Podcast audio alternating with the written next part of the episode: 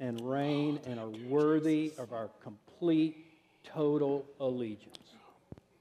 You gave your all that we might give our all to you. We respond to your amazing love and your amazing sacrifice by giving our lives to you. God, what more, what better could we do than surrender to the Creator of the universe who knows us best, loves us most, and gave his all for us.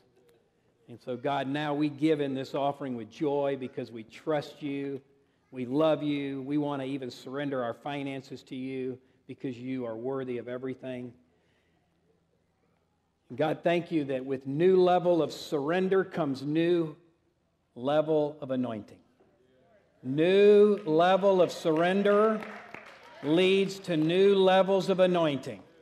Thank you that as we surrender, your Spirit does more in our lives. And so we joyfully surrender because we want all that you would want to do and have all that you would want to have in our lives. So we give now with joy in Jesus' name, and all God's people said, amen. Amen. Amen.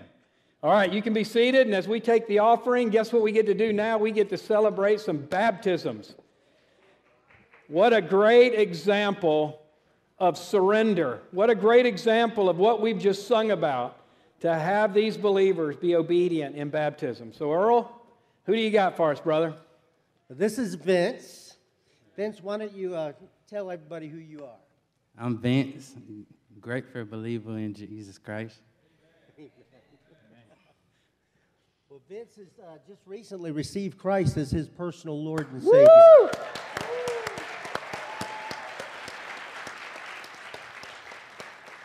And Vince is the real deal. Well, Vince, I am so happy. You know, twenty-four years ago today, in this same building on Palm Sunday, God got a hold of me and radically changed my life and delivered me from crack cocaine addiction. So you can imagine how blessed I am to be able to share this moment with you. Hallelujah.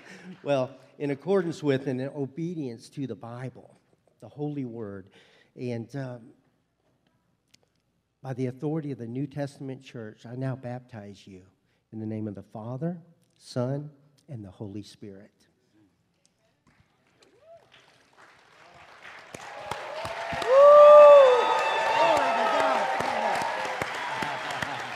Amen. Amen.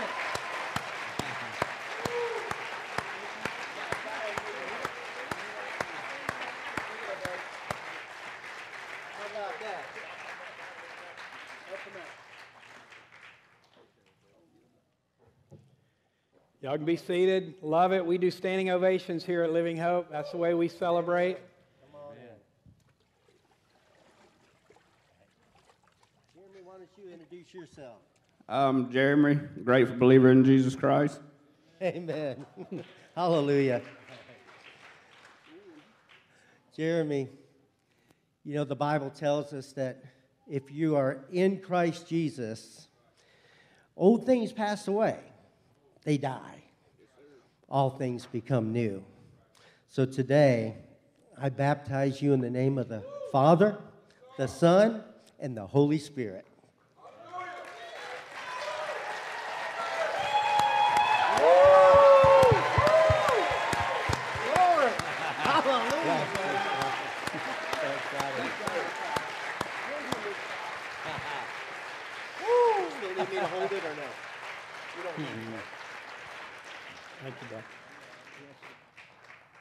Tina, you're next. Yep, yep. So this is Tina Fleming, and it's been exciting to see her in the last few weeks just really uh, come to me with a heart to follow the Lord in obedience and baptism. And, you know, baptism is such a beautiful picture of the gospel because water is a cleansing agent, and it's a, it shows us that we're cleansed of our sins by the blood of Jesus. When a person goes under the water, it shows that they're dead to the old life, and they come out of the water, they're alive and their new life in Christ.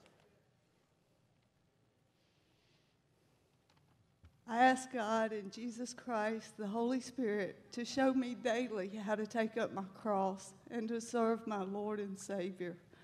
God, who gave me life, I come to you as your servant and ask that the Trinity, Dwell within me, mind, body, and spirit. I ask for repentance of all sins I have committed against you, Abba. I ask that you cleanse my heart and spirit. Anoint me, Father, with the Holy Spirit. Your Son, Jesus Christ, died on the cross and was risen in three days with a new holy body, so that I could come to you through him for my salvation now. I ask this in Jesus' name. Amen. Amen. Yeah, so Tina,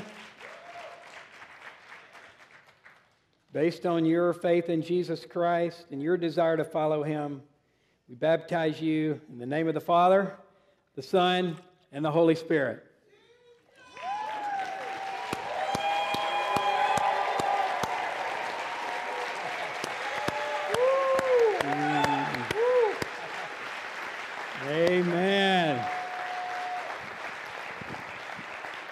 You know what? It's all about change lives, isn't it?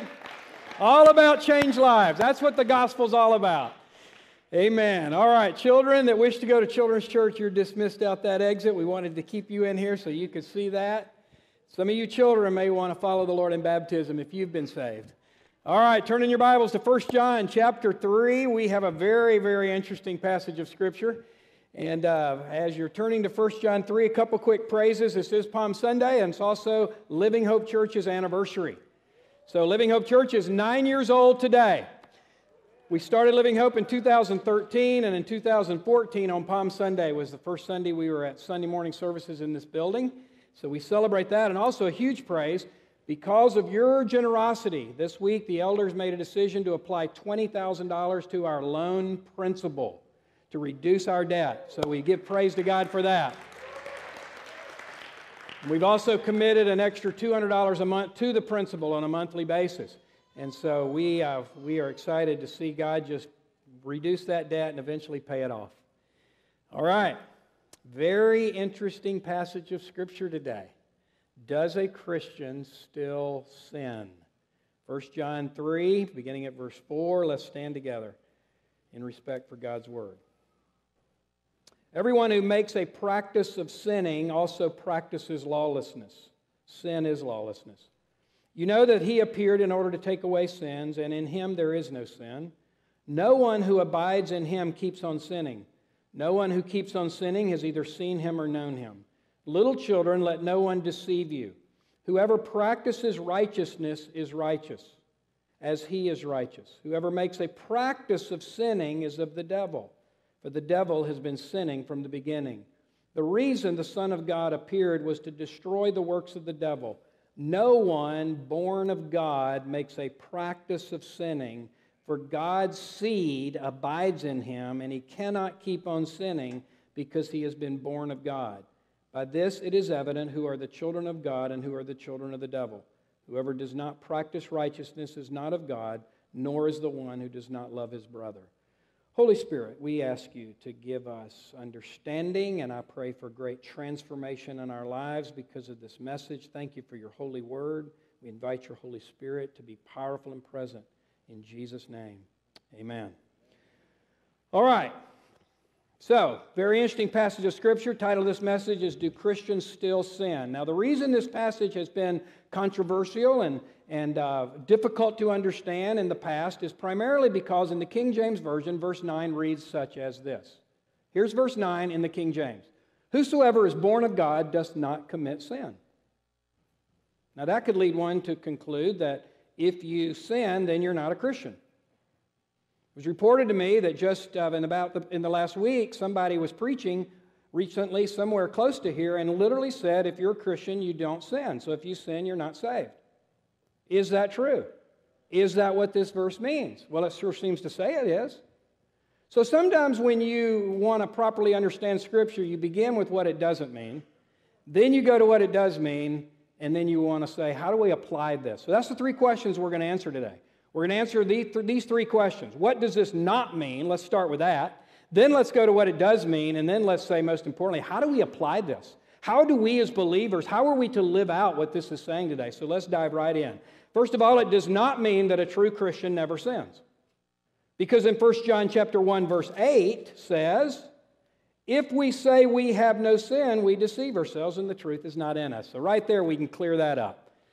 The Bible doesn't contradict itself. John certainly isn't going to contradict himself. So it doesn't mean that a Christian doesn't sin. It doesn't mean that a Christian is perfect. The Bible says it all falls short of the glory of God, and that applies to believers and unbelievers. It does not mean that a true Christian doesn't struggle. Romans chapter seven, Paul said, I don't do the things I should do. I do the things I shouldn't do. Who will set me free? Paul is struggling in Romans seven. We all struggle. Sanctification is a process. Don't we wish that the moment we were saved, we were perfect and never sinned? If, we, if that were the case, we'd just be called up right to heaven. But remember, there's those three elements of salvation: justification, sanctification, glorification. Justification happens the moment you're born again. Sanctification is the ongoing process of living it out. And glorification is when you receive your glorified body in the future for eternity. It doesn't mean that a true Christian is to strive in their own flesh to try to be perfect. Man, if that's your Christian life, then today God's going to set you free, because the only way you can live a righteous life is in and through and by the power of the Holy Spirit. So it certainly is not, this is not a call for Christians to struggle and strive and, and just gut it out to get better and better. That's not what this is teaching. All right, so what does this mean? What is this passage teaching? Well, first of all, let's begin with sin is normal for the children of the devil. In verse eight, it says that whoever makes a practice, and here's the key, you guys, the word practice, the word abiding, the word continuing, whatever translation you might be using, you'll see this, this repetition of practicing continually. In other words, it's referring to a lifestyle, not just a moment here and a moment there. It's referring to a pattern of life, that which characterizes your life. So the child of, of the devil, remember we learned last week, you're either a child of God or a child of the devil. I know that sounds like harsh language, if that's what the Bible teaches. You're either in, in God's camp or the enemy's camp. So first of all, let's say a, a person who's not a follower of Jesus, sin is normal to them. That's what it says right here. It's, it's whoever makes a practice of sin is of the devil, for the devil has been sinning from the beginning. We should not expect non-believers to live a godly life. Hello. A non-Christian knows nothing but to sin. And so that's normal for them. Number two, a true Christ follower will experience a change. The Bible says that if any man's in Christ, he's a new creation. The old is gone and the new has come. Now listen, you don't live righteous to become righteous. But if you are righteous in Christ, then righteousness will follow in your sanctification journey. Let me repeat that. You do not live righteous to become righteous as if you can save yourself by your good works. It's not what this passage is teaching. But if you are righteous in justification, then it will affect your sanctification. If you're truly born again, if you truly have the Spirit of God in your life, you will experience changes. You'll experience God changing your desires, changing your motives. Now, that takes time. Sanctification is a slow process. But you will see changes. And we've seen this in the book of First John. This is one of the themes of this book, is how do you tell if somebody's a true believer? And we've gotten up to at least six signs of a believer. We've seen that a true believer walks in the light. In other words, they'll be honest. They'll be a person of integrity. They want to bring things into the light. They won't hide things. They'll, they'll, they'll live a life of obedience. Perfect obedience? No. But progressive obedience. They'll grow, they'll mature, they'll, they'll, they'll over time go from a spiritual child to a spiritual young man to a spiritual father. They'll have a love for others. Perfectly love others? Of course not. Perfectly treat other people the way they should be treated? Of course not. But there will be a change. They'll start seeing people differently. They'll start treating people differently. Shannon talked about how they won't be a lover of the world. So the things of the world, are they still appealing to them? Yes. Are they still tempted? Yes. Do they fall into materialism? Yes. But it's not the pattern of their life. And that it, as they grow in Christ, they will be increasingly weaned from the love of the world. The things of the world will not be as appealing to them because they want to love God, serve God, and do that which is eternal. And then last week we learned that a true believer will persevere. So these are just six of the signs. I've, I've come up with twelve across the whole book, and we'll be unpacking those in the weeks ahead. But at this point, we've gotten to at least six signs of a true believer. So you will see change. If you're truly justified by faith in Christ, then you will see changes in your sanctification journey. All right, this passage also teaches that righteousness is normal for the child of God. It says here that little children, let no one deceive you. By the way, you're deceived when you think something's true that's not. And that's why we need the Word of God. That's why we need the Spirit of God. That's why we need the preaching of God's Word. That's why we need the fellowship of others to keep us from being deceived. A lot of false teachers today. A lot of things being presented as biblical that aren't.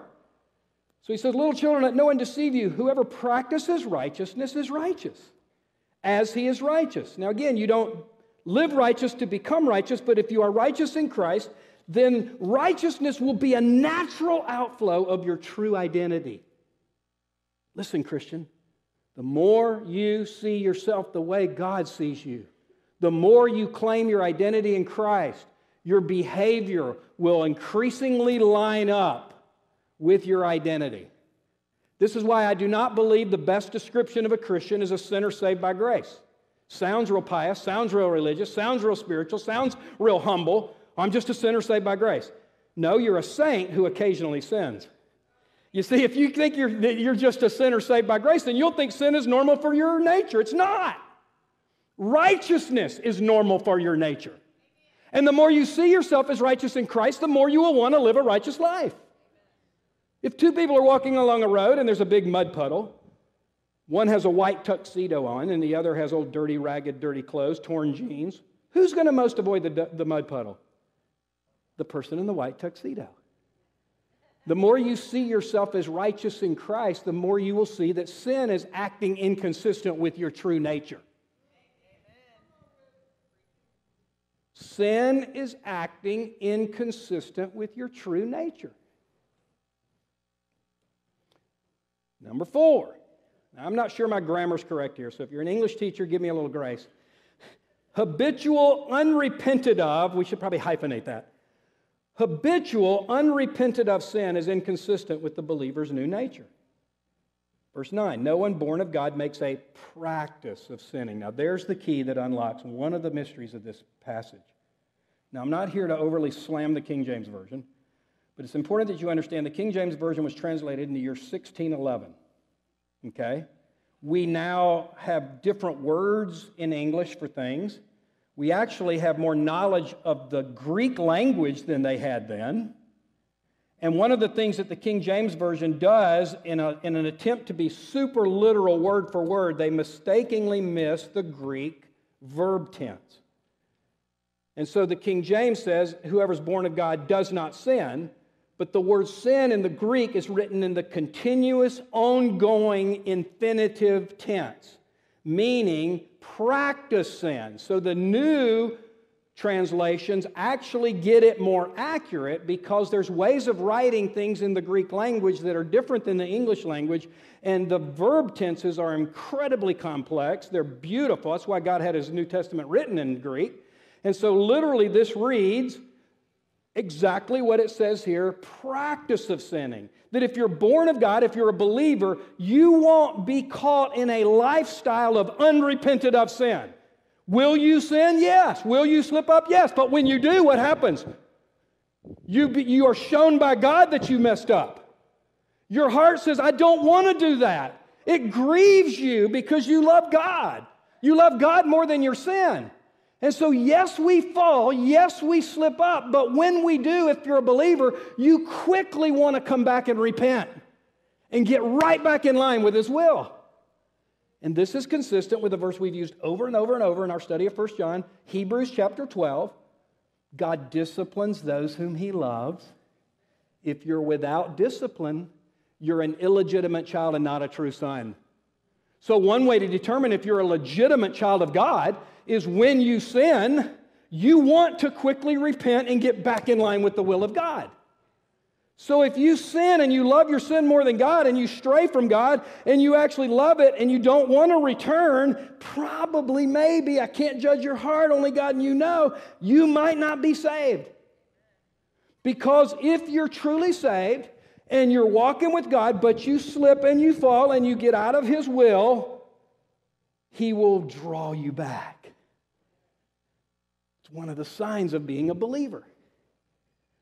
So, John Stott, in his excellent commentary on First John, says this. It is not an isolated act of sin, which is envisioned here, but the settled habit of it. See? The present infinitive, that's the way it's written in the Greek, signifies he's not able to sin habitually. In this whole section, John is arguing rather the incongruity than the impossibility of sin in the Christian. In other words, he's not saying it's impossible that a, sin, a Christian will sin. They will. But it's incongruous. It's, it's not congruous with his true nature. That's why John Calvin says this. It's not that Christians are wholly free from all vice. In other words, we're perfect. We, we aren't. But that we heartily strive to form their lives in obedience to God. Sin does not reign in them. See, that's that habitualness. For the Spirit does not let it flourish. Isn't that good? Do you see the difference, believer? Are you understanding this better? And so now, the next point is that abiding in Christ is really the key to not sinning. Because he says, no one who abides in him keeps on sinning. But if we're not abiding, we will sin, okay? But if you are abiding, you won't sin. So let me walk this out for you. If you're praying without ceasing, if you're meditating on the Word day and night, if you're in fellowship with other believers, if you're studying the Word and meditating on the Word and obeying the Word, if you are serving God and you're doing evangelism and discipleship and, and you're serving and you're praying for the nations and you're involved in missions and you're filled with the Holy Spirit, guess what's not going to happen? Sin.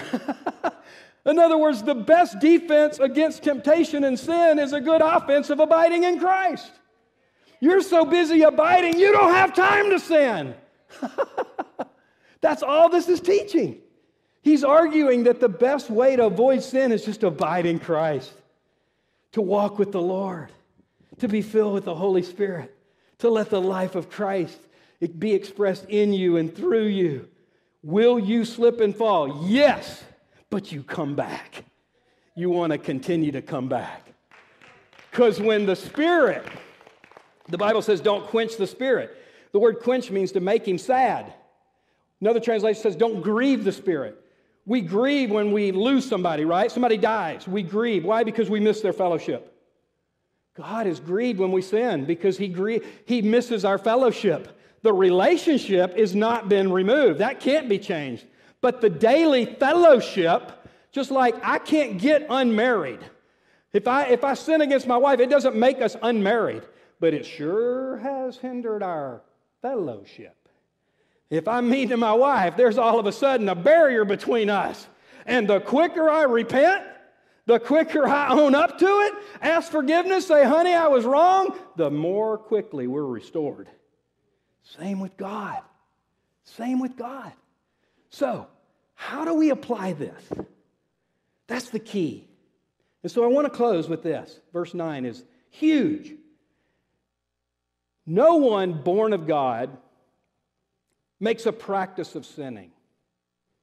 For God's seed, here's the key, you guys. We're going deep. We're going to really unpack what does this mean that we have God's seed in us. For God's seed abides in him.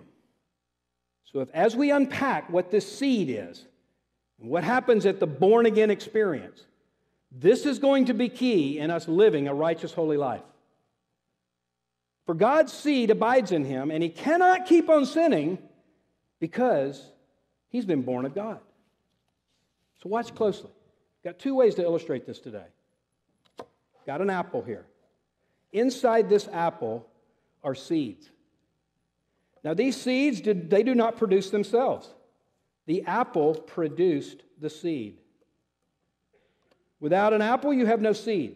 So the first thing we learn about this principle of the seed is that it is something granted by God. It is implanted by God. Okay, let's go to the next slide. It's implanted by God. So the first key to living a righteous, holy life and to avoid sin is realize what was implanted to us by God. Verse nine says that there's a seed in you if you're a believer. Now, if you're not a believer today, you need to get saved so that you'll have this seed in you.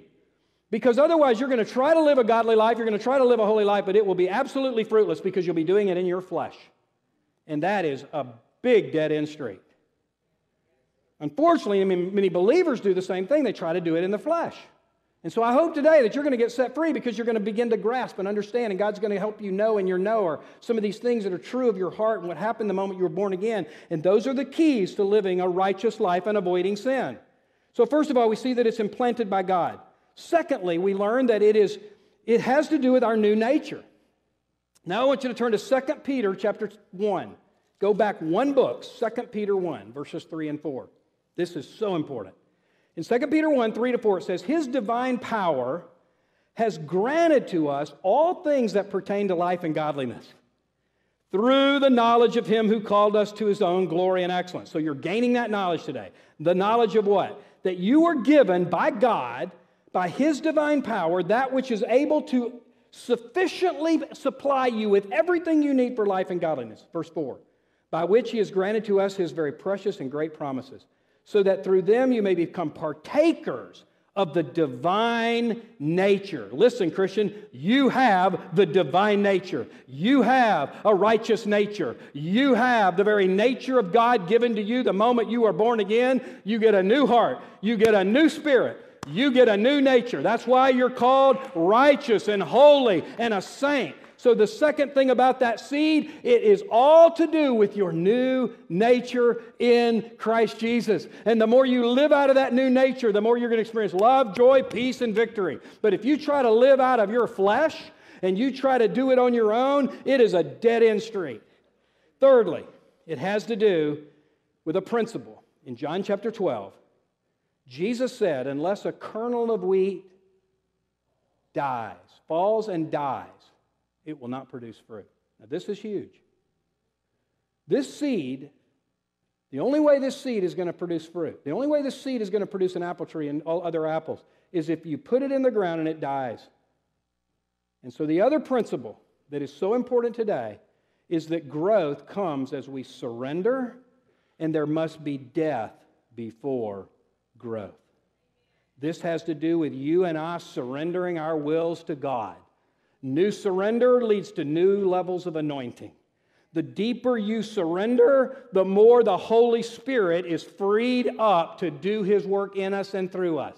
And the more you get to know God, the more you want to surrender, because you recognize that His will is good, His will is acceptable, and His will is perfect. Why would I want my will? Why would I want my will over His when He created me, loves me, knows the future, knows what's best for me? I want His good, His acceptable, and His perfect will, and it comes by yielding. It comes by surrendering. It comes by saying, God, not my will, but yours be done. Lord, I yield to you. I surrender to you. We've sung about it today. God, you can have my heart. I want to give it to you in a fresh and a new and a deeper way. Listen, when you do that, new levels of anointing, new levels of power, new levels of victory come into your life. Had a guy just a few weeks ago come to me. He has struggled with smoking. I know probably none of you in this room struggle with smoking. It's actually one of the strongest addictions out there, nicotine. Some say it's stronger than meth. Guys that are on a recovery program, and they can overcome a lot of things, but it seems like nicotine is the hardest. And recently a brother came to me here. He said, Pastor David, I'm just so excited. I've been completely set free from cigarettes. I've struggled all my life. And, I, and he said, I've tried everything under the sun. I said, well, what was the key? And he says, honestly, I thought I had surrendered before, but I really hadn't. He said, I truly, genuinely surrendered. I mean, it sounds cliche-ish, but it's not. He said, I just surrendered to where I really did want God to set me free, and I actually asked Him, take away the desire. Take away the taste. Now, I know that sometimes these habitual sins, these sin that so easily entangles us. Hebrews twelve. We all have one or two areas. I write about this in my book, Fatal Flaws and Wet Blankets, that chapter. And so we all have these fatal flaws. We all have these areas that, that you know, prone to wonder, Lord, I feel it. Prone to leave the God I love. The, the sin that so easily entangles us. And victory for some comes quicker than others. I get that. And that is definitely understandable. There's a lot of grace here for that. But I will tell you this. There's no question biblically that one of the keys to victory is surrender.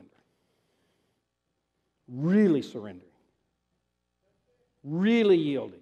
Really saying, God, I yield this to you. And some of you today, you need to surrender some things. All right, next is the Word.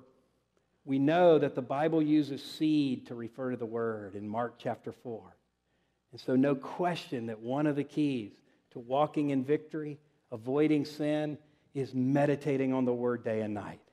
Psalm one nineteen says, how can a young man keep his way pure? By keeping it according to thy word. Thy word have I hid in my heart that I might sin against, that I might not sin against thee. And so the word is where we learn his promises. The word is where we learn who he is. The word is where we learn who we are. The word is what begins to, to just bubble up in us and take root in our hearts. And the word is just so important in our sanctification. Now, the next one I believe is the most important, and it's the power of the Holy Spirit. I believe seed here also refers to the power and the presence of the Holy Spirit. And let me illustrate it. I've done this before, but today, hopefully you'll see it in a new light. Now, what often happens in people's lives is that they try to make things happen. They work hard, or they get more disciplined, or they exert their flesh, or they, they, they do these things that they think are going to make them godly, but they have no power. They're doing it in their own strength. And if you notice here, I can touch this thing all day long. Nothing's happening. Why? Because the power's not turned on. This is what happens. Watch closely. The moment you are saved, the moment you are born again, the moment you are implanted by God with that seed, you get a new nature, you have everything pertaining to life and godliness. The Bible says in Romans eight, the same power that raised Jesus from the dead comes to live inside of you. This is what happens. You get the power of God in your life. You have everything available to you for life and godliness. But we've learned today that one of the most important things is tapping into that power, tapping into those resources, abiding, practicing. And so the way you do that, you begin to pray. And that helps you connect with the power of the Holy Spirit. You read the Word, and that helps you connect with the power of the Holy Spirit. You ask God on a regular basis to fill you. One of the questions in first service today was, why do we need to continually ask to be filled? Because Ephesians five says, be ye continually filled with the Spirit. That I need the filling of the Spirit to preach this message. I need the filling of the Spirit when I go home to love my wife. I need the filling of the Holy Spirit every time I spend time with God. I need the filling of the Holy Spirit every time I go to racetrack for gas. I need the Holy... Why do I need that? Because the gas prices are driving me crazy. And if I let those prices get into my flesh, I'm going to sin against Washington. I'm going to sin against everybody in Washington. I'm going to sin against Putin. I'm going to, oh my gosh, it can be all over the map. So right then and there, Holy Spirit, fill me. Holy Spirit, fill me when I see three dollars and ninety cents. We need Him every moment. And when we abide, and here's the key today, the key is abiding. The key is abiding. Staying connected. Because we've already been given in justification everything we need for sanctification. So this passage is not teaching that you never sin. This passage is not teaching that you can reach sinless perfection. This passage is simply teaching that if you are a child of the living God and you are appropriating what you have, and there's one more, it's called authority over Satan. He used that verse later. He talked about Satan's sins from the beginning. Chapter four, verse four says, greater is he that is in me than he that's in the world. So who's going to try to knock you off track, Satan? Who's going to try to steal, kill, and destroy your, your progress in Christ, Satan? But the Bible says, greater is he that's in you than he that's in the world. You have authority over Satan. You can take authority over the demonic spirits. You can rebuke them in Jesus' name. Beloved, here's the bottom line today. We have in Christ everything for life and godliness. We just have to stay connected. We have to tap into what we have. And when you do that, that power is ignited. The life of Christ is lived through you and in you and around you and out of you. This is what it means to live a godly, righteous, joyful, victorious Christian life. And let me say one more thing. I believe one of the reasons that many people live in defeat is because they are more focused on their sin than on their righteousness. They are so sin conscious. Oh, I've got all these problems. I've got all these struggles. And, and it sounds real spiritual, but it can become a religious spirit really quick because you're trying to do self-improvement. You're trying to change yourself. And you think that by just getting more discipline or by applying the twelve steps, I'm not against the twelve steps if they're done right, so don't take, don't mistake this. But, but, but it's like it's, it's behavior modification.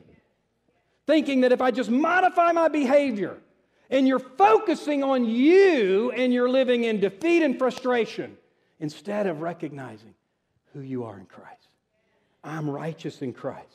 I'm loved by God. I have a new nature. I have the Holy Spirit living inside of me. I have everything pertaining to life and godliness. You take that bookmark out in the lobby from Neil Anderson and you start repeating those truths to yourself every day. I'm telling you, you'll begin to live consist- more consistent with who you recognize you already are. Such a difference. When you recognize who you are in Christ, you will want to live consistent with who you are when you truly believe who you are in Christ. There's a world of difference from self-help, effort, behavior modification, and really allowing the, the, the truths of who you are, the truths of who He is. Now listen, I'll close with this, Second Corinthians three eighteen. As we behold the glory of God. It didn't say as we behold our problems. It didn't say as we behold our sin. It didn't say as we behold our need to get better and better. It says as we behold the glory of God, we are being transformed from one degree of glory to another degree of glory by His Spirit. Beloved, you need to memorize that verse. As we behold the glory of God. This is why worship's so important. Worship helps us behold the glory of God.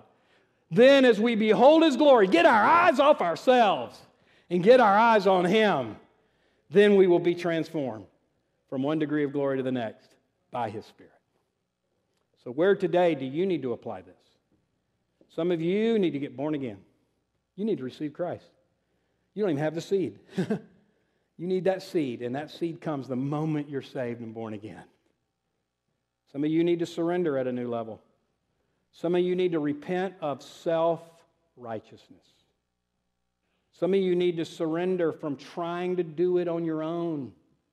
You need to surrender at a whole new level and say, God, I want your life to be lived through me. Galatians two twenty says, I've been crucified with Christ. It's no longer I that live, but Christ that lives in me. And the life that I now live in the flesh, I live by faith in the Son of God, who loved me and gave Himself for me. Worship team, if you'd come out, let's pray together. Father, we thank You and we praise You for Your awesome word. I thank You that it's so balanced, never contradicts itself. Even when we run into passages that we go, ooh, ooh, what's going on here? Mm, this doesn't, I don't know what's happening here. That when we really dig and search and study and meditate, You give understanding. The pieces begin to come together. And that's why we want to rightly divide the word of truth. So thank You, Lord. God, I pray with all my heart that today would be a day that many just go to new levels in their walk with You. If you're here today and you've never opened the door of your life and received Christ, receive Him now. Pray and invite Him to come into your life. Surrender your life to Him. Put your faith and trust in Christ alone. Just say, Lord Jesus, come into my life. Take control. Change me from the inside out.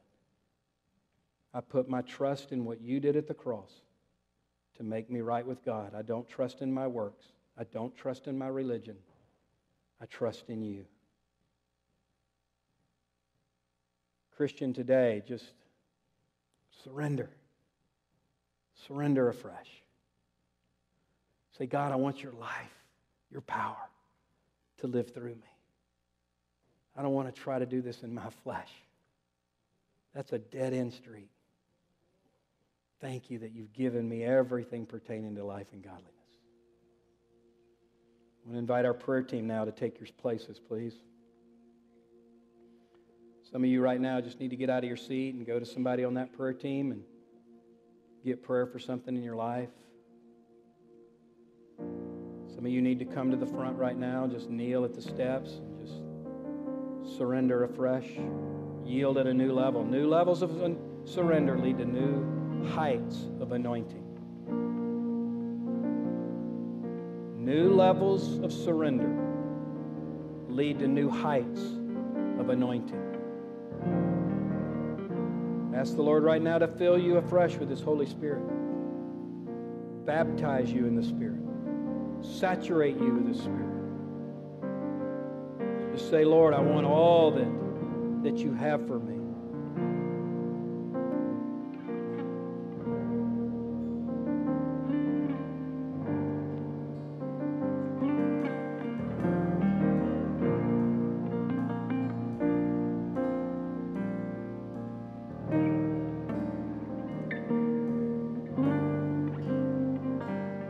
Don't be hesitant. You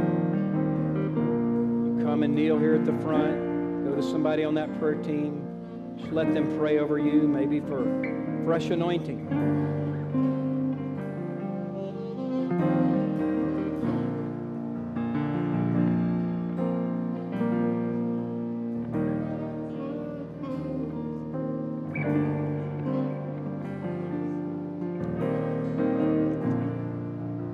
Levels of surrender lead to new heights of anointing.